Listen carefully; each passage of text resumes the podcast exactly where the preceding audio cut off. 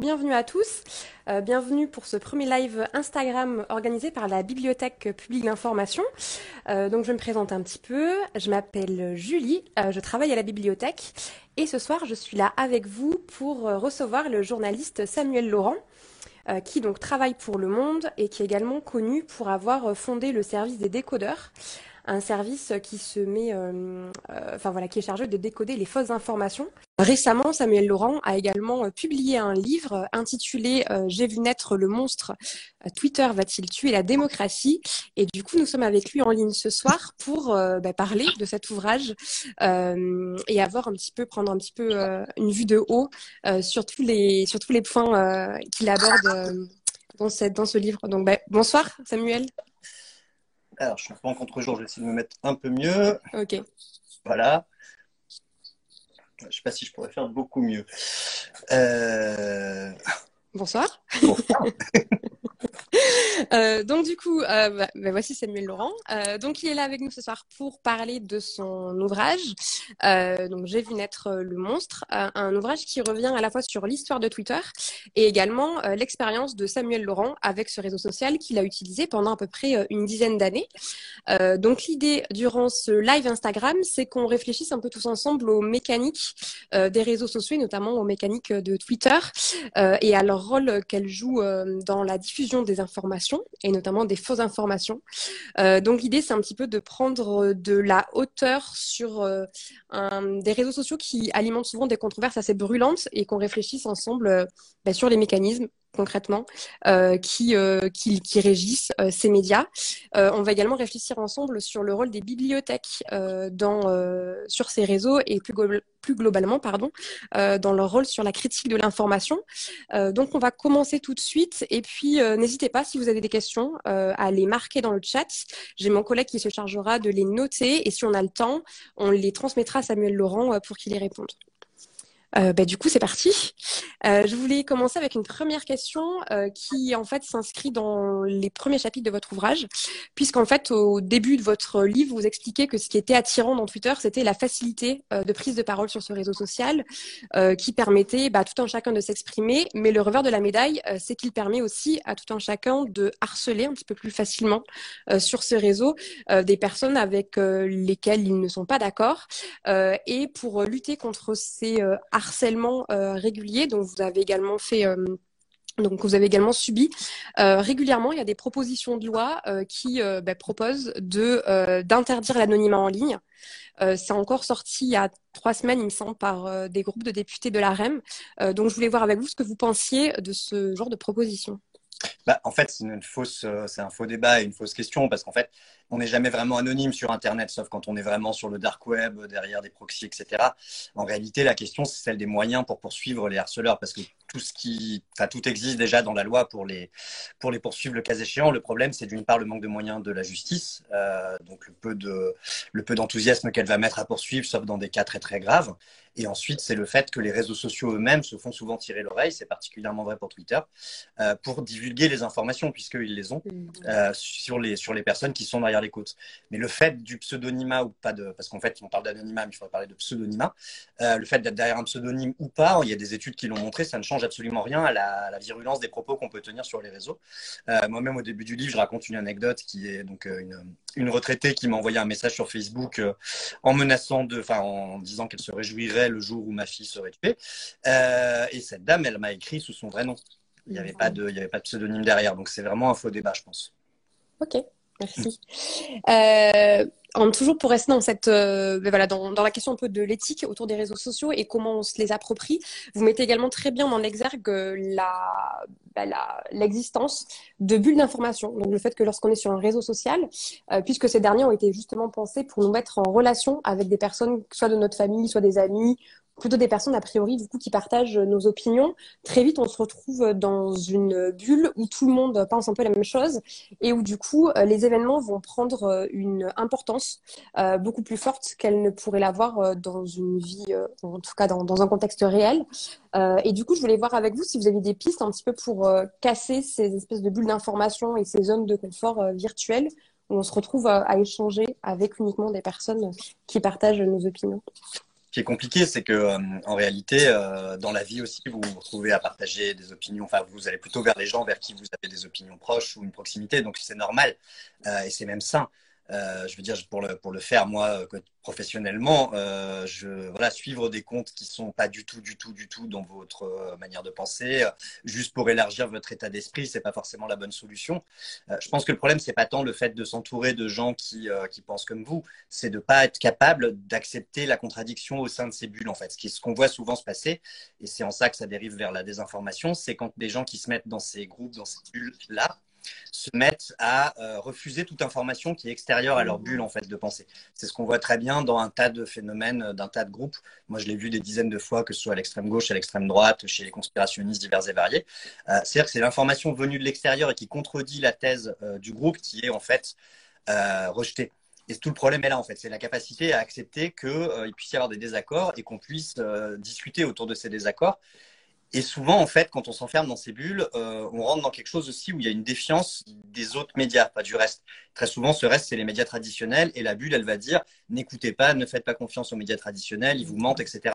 Ça, si vous allez sur les groupes Facebook de soutien à, Didier Raoult ou, euh, ou anti-masque, etc., vous avez énormément ce discours qui est omniprésent dans beaucoup, beaucoup de gens, et beaucoup, enfin, chez beaucoup, beaucoup de gens, qui est de dire les médias nous mentent, les médias généralistes nous mentent et c'est sur Internet qu'on va trouver la vraie information ce qui est en fait un postulat un peu, euh, comment dirais-je, un peu simpliste et un peu bête parce que les médias d'information générale sont certes critiquables par plein d'aspects, hein, c'est pas le souci, mais sont quand même des organisations professionnelles qui sont là pour fournir une info relativement fiable et crédible. S'ils fournissaient des choses fausses, euh, ils seraient plus crédibles. Donc à un moment donné, il faut savoir euh, élargir, son, élargir son champ de, de, lecture, aller lire éventuellement des médias de plein de domaines différents, euh, de plein de, de, points de vue différents, mais arriver à accepter le fait qu'il y a une différence entre des journalistes professionnels et des, euh, et des gens certes amateurs, peut-être un peu éclairés, mais qui vont euh, être dans des théories euh, parfois un peu fantaisistes. Quoi. Ok. Mais du coup, pour rebondir sur ce que vous venez de dire, c'est-à-dire de, la défiance à l'égard des médias traditionnels et du coup de la propagation de certaines théories plus ou moins complotiste. Euh, je voulais un petit peu revenir avec vous sur le rôle euh, que pouvaient tenir d'autres euh, d'autres d'autres partenaires, enfin d'autres relais que juste les journalistes autour de la critique de l'information. Donc je ne sais pas si nos auditeurs le savent, mais nous à la bibliothèque publique d'information, on organise régulièrement des ateliers de critique de l'information. Donc c'est des ateliers qui sont créés pour les jeunes, donc des jeunes collégiens et des jeunes lycéens. Et l'idée c'est de recevoir une journaliste et de leur en les aider à euh, pouvoir analyser les informations qu'ils reçoivent, que ce soit les unes de journaux, euh, mais également euh, les euh, théories qui circulent sur le web. Du coup, je voulais savoir ce que vous pensiez de ce genre d'initiative en bibliothèque. Bah, je pense que c'est très bien parce qu'en fait, la presse, de manière générale, souffre un peu d'un déficit d'image et que c'est vrai qu'il est compliqué à corriger par les journalistes eux-mêmes. Donc, si d'autres acteurs peuvent s'engager là-dedans et essayer de faire comprendre que critiquer les médias ne veut pas forcément dire les rejeter en bloc et qu'on peut avoir un regard critique sur les médias et qu'il faut avoir un regard critique sur les médias, mais qu'il ne s'agit pas non plus de partir du postulat qu'ils sont tous euh, mensongers et membres d'un complot des élites ou autres. Euh, donc, je pense que c'est intéressant d'aller d'aller élargir à d'autres endroits et puis d'apprendre effectivement à lire la presse, à lire un journal, à lire euh, un journal télévisé, à comprendre les codes, à comprendre comment ça marche. Nous, ce qu'on voit de plus en plus en ligne, c'est qu'il y a en plus une perte de repères par rapport à la grammaire traditionnelle des médias. C'est-à-dire que les gens, par exemple, font de moins en moins la différence entre une tribune, qui est euh, un point de vue publié d'une personnalité extérieure dans un journal, euh, et un engagement du dit journal. C'est-à-dire qu'un journal peut publier une tribune avec laquelle il n'est pas d'accord. C'est même le principe, en fait, c'est pour faire vivre un débat. Et c'est vrai qu'on s'aperçoit que ce code-là est quelque chose qui était euh, connu, je pense, jusque dans les années 90-2000 sans problème par des gens qui avaient l'habitude de la presse écrite, mais euh, qui du coup aujourd'hui se perd et du coup les gens pensent que quand on publie une tribune, c'est une forme de, une forme de caution qu'on lui donne, alors que pas toujours en fait. Merci. et toujours dans cette perspective des, des relais que que, peuvent trouver les journalistes dans la société civile. Ce qui est très clair dans votre ouvrage, c'est que euh, les, fausses informations, c'est vraiment une marée, c'est un peu une déferlante euh, contre lequel il est très difficile de faire face, notamment lorsqu'on est euh, quelques individus, parce que les fausses informations, elles sont produites à des échelles astronomiques, elles se diffusent beaucoup plus rapidement qu'il ne faut de temps pour les débunker. du coup, outre les bibliothèques, est-ce qu'on pourrait songer à d'autres partenariats pour un petit peu essayer de juguler toute cette propagation-là de fausses informations? C'est compliqué parce qu'en fait, effectivement, ça vient de partout. Et puis, il y, a, enfin, il y a beaucoup de choses dans la fausse information. Il y a notamment ce qu'on pourrait appeler une zone grise, qui est euh, cette zone de euh, ce que nous on appelle dans le jargon le clickbait, euh, qui est des appos à clic littéralement.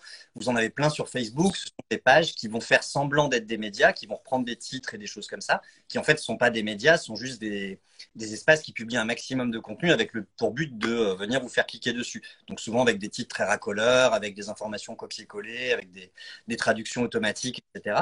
Et cette zone grise, elle prend de plus en plus de place en fait et elle pose un peu cette question de euh, voilà, on n'est pas vraiment dans de la fausse information, on n'est pas vraiment dans de la vraie information non plus, on est dans une info un peu euh, Canada Dry pour reprendre une vieille pub des années 80. Mais, euh, mais c'est ces espaces-là qu'il faut arriver à, à cerner, c'est-à-dire c'est pas un souci d'aller lire ça, mais il faut savoir que quand on lit ça, il y a une vraie information derrière et il y a euh, moyen de retrouver la source et de comprendre quelle est la vraie information. Et c'est vrai que face à cette déferlante de euh, voilà d'informations plus ou moins fantaisistes et de, fake news, etc., il y a, euh, il y a une difficulté peut-être à naviguer dans tout ça. Et je pense que la meilleure solution, c'est encore d'armer son esprit critique, c'est-à-dire d'apprendre à ne pas de toute façon adopter aveuglément croire, euh, croire toutes les informations qu'on croise. Quoi. Donc croiser des sources, euh, apprendre à faire quelques petites, euh, quelques petites manipulations basiques. Par exemple, vérifier une image, ça prend deux minutes. C'est très simple sur un navigateur. Avec un clic droit sur une image, vous pouvez la vérifier. Vous pouvez savoir quelle est son origine. et c'est des petites choses comme ça qui évitent de se faire avoir. Après, moi, ce que je vois très souvent, c'est qu'en fait, on a tendance à concentrer, et je pense que c'est un des problèmes, l'éducation aux médias sur la jeunesse. Euh, mais la jeunesse, en fait, elle possède souvent assez bien les codes du numérique et sans doute beaucoup mieux euh, que des gens d'un certain âge qui sont pas nés avec Facebook et avec euh, Twitter et avec Instagram et qui, eux, ont tendance à prendre peut-être plus pour argent comptant tout ce qu'ils peuvent voir qui ressemble à de la presse, en fait, et à moins s'en méfier. Et c'est vrai que quand on va sur, quand on travaille sur les, les, conspirationnistes, sur les groupes comme ça, on s'aperçoit qu'il y a pas mal de gens, de seniors, de gens un peu âgés, qui se font avoir. Et je pense aussi parce qu'il y a un effet de, bombardement d'informations. Quand avant vous aviez un contact avec euh, un journal, disons un journal papier, plus le journal télévisé, plus peut-être un magazine, euh, ça n'avait rien à voir en termes de densité d'informations avec vous inscrire sur Facebook et recevoir d'un coup 500, 1000 informations par jour autour d'un même sujet. Donc ça peut créer un effet déformant qui peut être des fois à l'origine de, voilà, de, de, fausses impressions.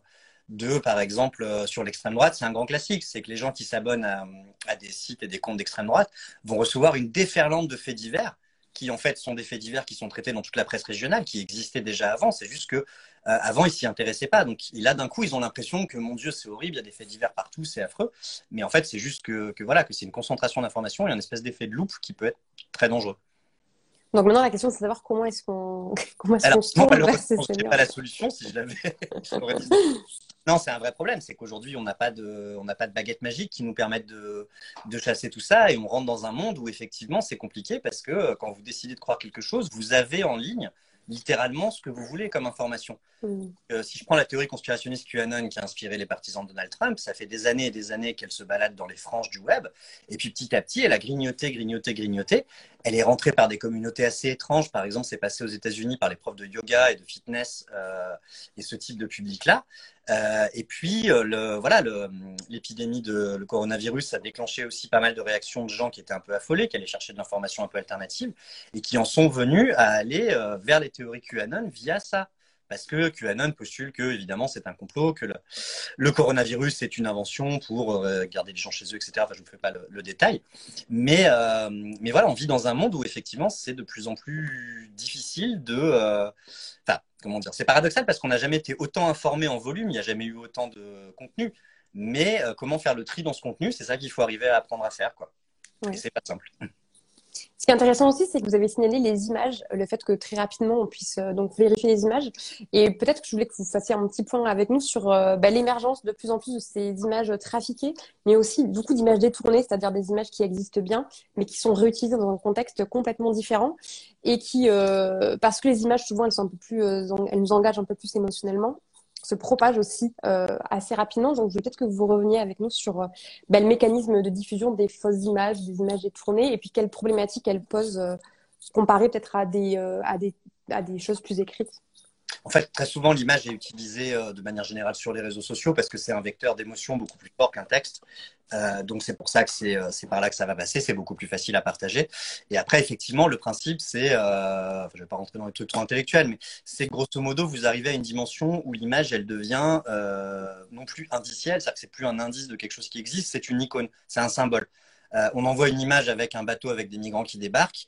je suis d'extrême droite, j'envoie ça, je suis contre l'immigration je m'en fiche en fait que ce bateau débarque en, Corse, en Grèce euh, ou en Amérique du Sud. C'est pas le problème. Il y a des migrants qui débarquent quelque part et ça suffit à appuyer mon récit. Et ce que je veux dire, nous on voit ça à longueur de temps. C'est-à-dire que le principe c'est de postuler quelque chose et d'aller chercher une image pour l'appuyer. Typiquement, euh, vous voulez parler de la saleté dans Paris, vous allez prendre une image. Il y en a une comme ça qui circule depuis des années. C'est une image en fait qui a été prise un lendemain de victoire en Coupe du Monde, donc évidemment il y a de la saleté partout dans les rues, et ça permet de dire regardez, regardez, Paris est sale, etc. Mais finalement l'image ne sert vraiment que de point d'appui à un raisonnement qui est déjà un présupposé. Donc après, euh, il n'y a même plus besoin d'être trafiqué. Effectivement, la plupart du temps, il y en a quelques-unes qui sont trafiquées, mais la plupart du temps on s'embête même pas, on prend juste des images en contexte. Et on va les utiliser pour euh, créer de l'émotion. Parce qu'en fait, quand on est sous le coup d'une émotion, quand on est en colère, quand on est, euh, c'est souvent ça l'émotion, ou triste, ou, eh ben, on réfléchit moins et c'est tout, l'intérêt en fait d'utiliser des, euh, des, images ou des vidéos, c'est d'y amener une dimension émotionnelle qui va pousser à la colère, qui va pousser à l'indignation. Et plus on s'indigne, moins on réfléchit en fait, et plus on est dans une logique de ah mais c'est scandaleux, il faut faire cesser ça. Et nous, ce qu'on voit aussi qui est très compliqué, c'est qu'une fois qu'on a éprouvé cette émotion, c'est très difficile de comprendre qu'on s'est fait berner. Et c'est très difficile d'admettre qu'on a été en colère pour quelque part le mauvais motif par rapport à une image qui n'était pas euh, en fait euh, fidèle, on va dire. Ok. Ben, je pense que ça va donner du, euh, du, grain à moudre à nos collègues qui sont en train de préparer euh, des ateliers pour décrypter les images euh, à l'intention des jeunes, mais ça serait bien qu'on s'y mette tous concrètement. toujours pour rester dans cette thématique des, fausses informations et leur diffusion assez rapide, dans votre ouvrage, vous illustrez également très bien le fait que sur les réseaux sociaux, il y a une certaine horizontalité des savoirs, en tout cas que la parole est un peu égale en fait entre tous les acteurs. Et je voulais voir avec vous quelle place du coup on pouvait donner ou permettre de retrouver à des paroles plus expertes, euh, des scientifiques, des universitaires. Est-ce que c'est même, est-ce que c'est possible euh, qu'ils tiennent cette place? Est-ce que euh, Twitter c'est le bon endroit pour la tenir? Est-ce qu'il y a d'autres réseaux sociaux qui peuvent accueillir cette parole-là? C'est amusant parce que ce matin, justement, je regardais sur Twitter et il y avait deux journalistes généralistes qui s'en prenaient à un épidémiologue euh, autour du confinement. Et c'était fascinant parce qu'en fait, ils étalaient des vrais faux savoirs et ils étaient dans une position et une posture de euh, on sait aussi bien que toi. Alors que d'un côté, vous avez un épidémiologue spécialisé qui fait ça depuis 15 ans, et de l'autre côté, vous avez des journalistes qui sont certes bien informés, mais qui ne sont que des journalistes, qui ne sont pas des spécialistes de l'épidémie. Donc tout ça pour dire que ça touche tout le monde, en fait. Et que le problème, c'est que, euh, encore une fois, c'est l'émotion, l'indignation vous pousse aussi à avoir un avis, un avis moral. Et les avis moraux, tout le monde en a, forcément, tout le monde a une opinion sur les choses. Le problème, c'est d'arriver à reconnaître l'expertise et d'arriver à s'effacer derrière l'expertise et à dire, OK, je reconnais que cette personne, elle sait mieux que moi parce qu'elle a fait plus d'études, parce qu'elle est plus légitime. Et c'est vrai qu'Internet nous pousse à bousculer beaucoup de choses, à bousculer des savoirs, et que les réseaux sociaux amènent une horizontalité qui est dangereuse pour ça, parce qu'effectivement, vous pouvez avoir euh, le message anonyme euh, d'un compte anonyme qui se moque d'un prix Nobel qui va avoir plus de partage que le message initial du prix Nobel. D'autant plus que souvent, euh, un expert, il va avoir un discours modéré, il va avoir un discours pondéré. Il va pas être dans l'injonction, il va pas être dans le, hum, comment dans la rhétorique euh, très forte. Donc ça va être moins séducteur comme message. Et forcément, on va préférer un bon coup de gueule, bien, bien cash, plein d'émotions sur un réseau social, à un discours des fois un peu mou et un peu tiède euh, d'un spécialiste. Donc là aussi, euh, comment faire? Euh, Malheureusement, c'est quelque part la, grammaire même de Twitter, pour l'instant. à part les comptes certifiés, il n'y a rien qui permet de signaler que une parole vaut plus qu'une autre sur un sujet donné. Et malheureusement, il y a quelques réseaux qui s'étaient montés d'expertise. Il y a un réseau qui s'appelle Cora, par exemple, qui était fait pour poser des questions avec des spécialistes qui venaient vous répondre. Euh, mais ça n'a jamais pris vraiment une, une, énorme ampleur euh, dans le grand public. Donc après, la question, c'est que faire avec les réseaux qu'on a aujourd'hui euh, Et c'est vrai que Twitter est un réseau où c'est pas simple de faire entendre une parole experte et de faire en sorte que cette parole experte soit plus entendue et mieux entendue qu'une parole qui ne l'est pas, mais qui va être beaucoup plus chargée émotionnellement, disons. Après, effectivement, Twitter n'était euh, pas le bon endroit, mais je voulais juste euh, euh, faire un hommage. Là, on va faire un hommage. En tout cas, rendre hommage aux historiens, parce que je suis historienne et j'ai beaucoup d'amis qui le sont aussi, et qui commencent à expérimenter des choses sur Twitch. Alors, c'est un réseau social qui est complètement différent. Et il y a notamment quelque chose qui s'est tenu avec François-Xavier Fauvel il y a quelques mois qui a bien marché. Et euh, enfin, je trouve que c'est aussi des initiatives qui sont intéressantes et ça pose la question du, voilà, de la capacité à pouvoir se renouveler aussi et à s'exprimer sur d'autres euh, sur, sur d'autres plateformes. Donc on verra la forme que ça prendra euh, dans, dans les mois à venir. Des choses très très bien. Et, bah, en fait, c'est vrai que Twitter est par définition vraiment peut-être le réseau le plus horizontalisant. Euh, sur YouTube ou même sur Instagram, quelque part, vous avez une différence aussi entre la personne qui poste un message, un contenu, et les commentaires de ce contenu. Sur Twitter, c'est tout pareil. C'est vrai que vous commentiez quelque chose ou vous dites un message, ça a la même forme.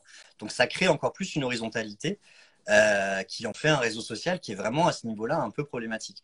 Et c'est vrai que sur d'autres réseaux, on va plus mettre en avant le créateur du contenu ou du débat ou de la vidéo qui pourra, voilà, qui pourra avoir un espace privilégié. Et si les gens veulent commenter, ce sera en dessous dans un espace séparé.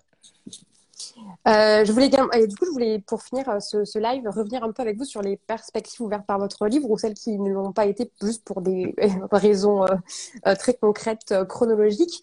notamment, votre livre du coup a été achevé, vous l'avez fini, vous l'avez fini d'écrire cet automne et en janvier 2021, il y a eu un événement assez bouleversant, assez révolutionnaire, puisque pour la première fois, Twitter a supprimé le compte d'un homme politique. Donc là, en l'occurrence, c'était Donald Trump suite à sa défaite. Euh, comme président des États-Unis. Et donc, du coup, je voulais savoir avec vous ce que vous, ça vous inspirait, ça comme. Euh, enfin, comme bah, en fait, c'est un concentré de toute la problématique. C'est-à-dire, c'est d'une part, euh, comment se fait-il que le président des États-Unis ait choisi de s'exprimer majoritairement via son compte sur une entreprise privée, sur un réseau social qui reste une entreprise privée, ce qui pose déjà pas mal de questions.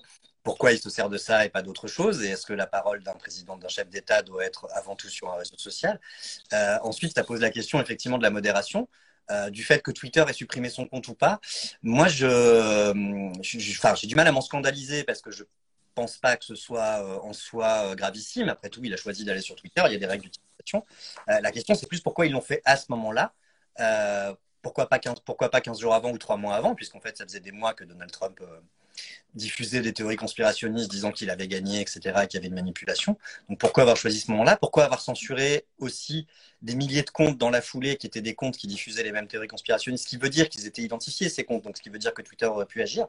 Et en fait, plus largement, ça pose la question de la non prise en compte par Twitter, euh, et c'est particulièrement vrai pour Twitter, même si c'est aussi un peu le cas pour Facebook, du fait que euh, depuis que Internet existe, et même avant, même quand vous faites un débat avec 30 personnes, vous mettez un modérateur, c'est normal avoir un débat sain et apaisé, il faut des règles de débat et il faut de la modération. Et les réseaux sociaux, quand ils sont apparus au début des années 2010, euh, ils nous ont vendu euh, le fait qu'ils étaient des espaces neutres, qu'ils étaient des tuyaux et qu'il n'y avait pas de, n'y pas besoin de modération, qu'elle se ferait toute seule, que ce serait le libre marché des idées. Ce qui était euh, une bêtise monumentale, mais ce qui économiquement se justifiait pour eux, parce qu'ils n'avaient pas à assumer du coup le coût que ça peut représenter une modération. Sauf qu'à force de ne pas s'en préoccuper, Twitter aujourd'hui se retrouve à la tête d'un monstre, effectivement, parce qu'ils ne peuvent plus le modérer euh, et qui sont un peu démunis. Donc je pense que cette décision-là qui a été prise dans le secret d'un bureau à Los Angeles, euh, elle pose toutes ces questions-là et elle montre à quel point eux-mêmes, je pense, n'ont plus la maîtrise de l'outil qu'ils ont créé en fait toujours dans cette, euh, enfin, on, introduit la prochaine question. Euh, je voulais, euh, enfin, ce qu'on voit également depuis quelques mois, c'est le fait que les GAFAM, donc tout ce qui est Google, Amazon, Facebook, etc., face à ces critiques justement du fait qu'il n'y a aucune modération sur les réseaux sociaux pendant très longtemps, tentent de mettre en place des outils pour modérer un peu les contenus. Donc il y a effectivement des suppressions de comptes qui arrivent.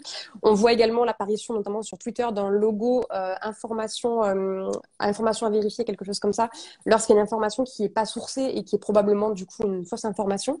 Euh, du coup, je voulais savoir ce que vous pensiez vous de ces outils et est-ce qu'on peut vraiment, euh, mais je pense que vous avez déjà répondu en partie dans la question précédente, mais est-ce que les GAFAM ils peuvent vraiment être neutres dans cette modération? La question, c'est pas tant la, pas tant la neutralité de la modération. La neutralité, c'est quelque chose qui est une espèce d'idéal inaccessible qu'on reproche en permanence, en permanence aux médias. Moi, j'ai passé dix ans à me faire engueuler parce qu'on n'était pas neutre, parce qu'un coup on était trop à gauche, un coup on était trop à droite, selon celui qui parle. Le fondateur du Monde, Hubert Beuve-Méry, il disait euh, l'objectivité n'existe pas, mais l'honnêteté, ça existe. Et la différence est peut-être là. Je pense que euh, on peut, pourra jamais être neutre. Par contre, on peut imposer des choses. Le problème des réseaux sociaux, c'est qu'effectivement, se retrouver en position d'arbitre du vrai et du faux, euh, c'est extrêmement compliqué pour eux. Il y a des réseaux sociaux comme Facebook qui font appel à des journalistes pour faire ce travail en partie. Euh, ça pose d'autres questions parce que ça transforme les journalistes en sous-traitants des GAFAM. Donc ça aussi, est-ce que c'est souhaitable? C'est une autre approche. Après, ce qu'on sait aussi, c'est que les études qui ont été faites montrent bien que le problème, encore une fois, c'est que quelqu'un qui est convaincu que Trump a raison, vous aurez beau lui mettre tous les messages euh, d'avertissement en disant que c'est pas vrai, etc., ça ne changera en rien son opinion. Et, le problème est là, en fait. Le problème est que euh, se développe aujourd'hui une espèce de marché libre de l'information où vous pouvez, encore une fois, aller euh, trouver un peu ce que vous voulez. Et si vous êtes convaincu que euh, la théorie QAnon est réelle, euh, c'est dévastateur parce qu'en fait, euh, on se retrouve vraiment avec des mécanismes qui sont quasiment du domaine du sectaire, c'est-à-dire que les gens se coupent de leur famille plutôt que de renoncer à cette croyance. et, beaucoup, beaucoup de chercheurs, y compris des, des, spécialistes en psychologie, etc., en sciences cognitives, sont démunis en disant, mais il faut vraiment traiter ça comme de l'endoctrinement sectaire. Et c'est extrêmement compliqué d'en sortir une fois qu'on est rentré dans le complot. Donc, face à ça, euh, même avec la meilleure volonté du monde, ce qu'ils ne font pas, les GAFAM euh, n'ont pas non plus des solutions miracles à proposer, quoi, parce, que, parce que malheureusement, il n'y en a pas. Oui, euh, effectivement, c'est. non, non, mais non, non, mais c'est vrai que c'est hyper compliqué. Enfin, vous montrez très bien qu'il y a, en fait, c'est beaucoup de mécanismes psychiques sur lesquels là, il est très très compliqué d'avoir une quelconque influence malgré toute la bonne volonté du monde. Euh, je voulais quand même finir euh, ce live en essayant de, avec des perspectives un petit peu plus positives. Euh, vous, après vos 10 ans d'utilisation de Twitter et au vu également des évolutions un peu plus récentes de la plateforme, est-ce qu'il y a des choses que vous avez envie de retenir, des choses positives qui vous semblent importantes à souligner Bien sûr. Moi, je dis à aucun moment qu'il faut jeter à la poubelle ce réseau. D'une part, moi, je m'en sers tous les jours comme journaliste parce que ça reste un super outil de veille informationnelle quand on sait s'en servir. et après, je pense qu'il y a des mouvements sociétaux qui ont été rendus possibles par les réseaux sociaux euh, je pense à MeToo, je pense à tous les mouvements de libération, euh, que ce soit féministes ou antiracistes. Euh, c'est vrai que ça permet cette multiplication des paroles de montrer quelque chose. sur l'inceste récemment, par exemple, c'était assez spectaculaire de voir des centaines de témoignages fleurir, etc. Et, et en ça, c'est des outils qui sont qui sont très voilà qui sont très performants.